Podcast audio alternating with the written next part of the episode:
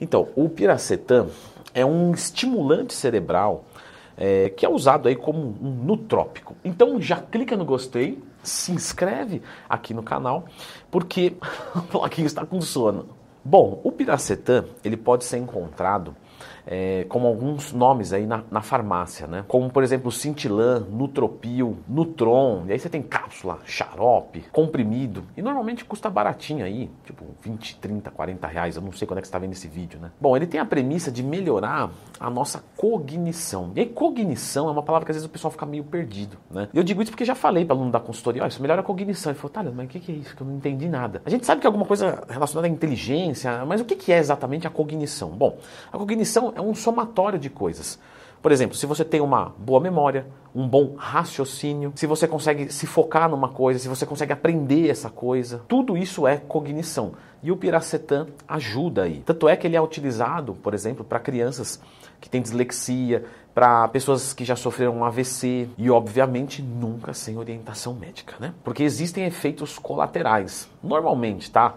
Náusea, dor abdominal, diarreia, irritabilidade. Tem gente que sente ansiedade. A pessoa toma para melhorar e aí ela fica ansiosa. Inclusive eu fiz um vídeo excelente aqui de ansiedade. Lembra de procurar dentro do Twin Mais Tema quando você tiver qualquer dúvida. Tem gente que sente dor de cabeça, insônia, é, confusão mental. Ou seja, precisa modular direitinho a dose, que a gente já vai comentar, e ver se o seu organismo se dá bem com isso. É importante falar que o piracetam não é uma substância de inteligência, porque isso não existe. Né? Como a gente falou aqui, a inteligência é uma coisa muito complexa, de se, até mesmo de se definir, quanto mais garantir numa cápsula. Então, eu falo isso, por exemplo, no meu curso que ensina como montar uma dieta do zero. Você não pode comprar um bom sono através de uma substância.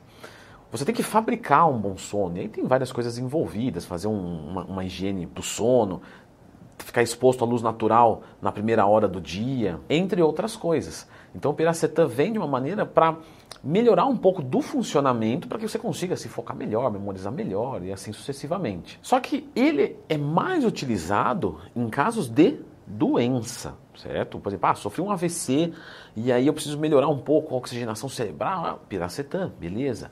Mas você normal usar o piracetam, não necessariamente, tá? Mas você pode ter é, um efeito reverso, como a gente comentou aqui, de colaterais que vão atrapalhar o seu desenvolvimento intelectual. Ou seja, isso aqui é para quem tem necessidade. Por exemplo, teve uma vez que eu sofri um acidente de moto onde eu bati a cabeça muito forte, eu quase morri, inclusive. E eu tive perda de memória por duas semanas, mais ou menos. Eu não cheguei a usar o piracetam, mas aí teria uma indicação, porque eu tive uma perda de memória. E se você está curioso com esse acidente de moto, foi uma pessoa que passou no vermelho e me fechou e eu vim em velocidade normal. Daí para frente eu continuei andando de moto, mas com muito mais cuidado, com muito mais medo. Porém, a gente vê o piracetam sendo utilizado em crianças, que às vezes têm dificuldade para aprender e aí a, a, droga parece que responde bem. As doses utilizadas quais são? Para melhorar a atenção, mais ou menos algo próximo de 2,4 a 4,8 gramas. Lembrando que normalmente você vai encontrar comprimidos de 800 miligramas. Então imagina que você vai consumir 2,4 gramas, você vai consumir 3 comprimidos de 800 miligramas, dividido em 3 vezes por dia. 800, 800, 800. Isso para memória e atenção.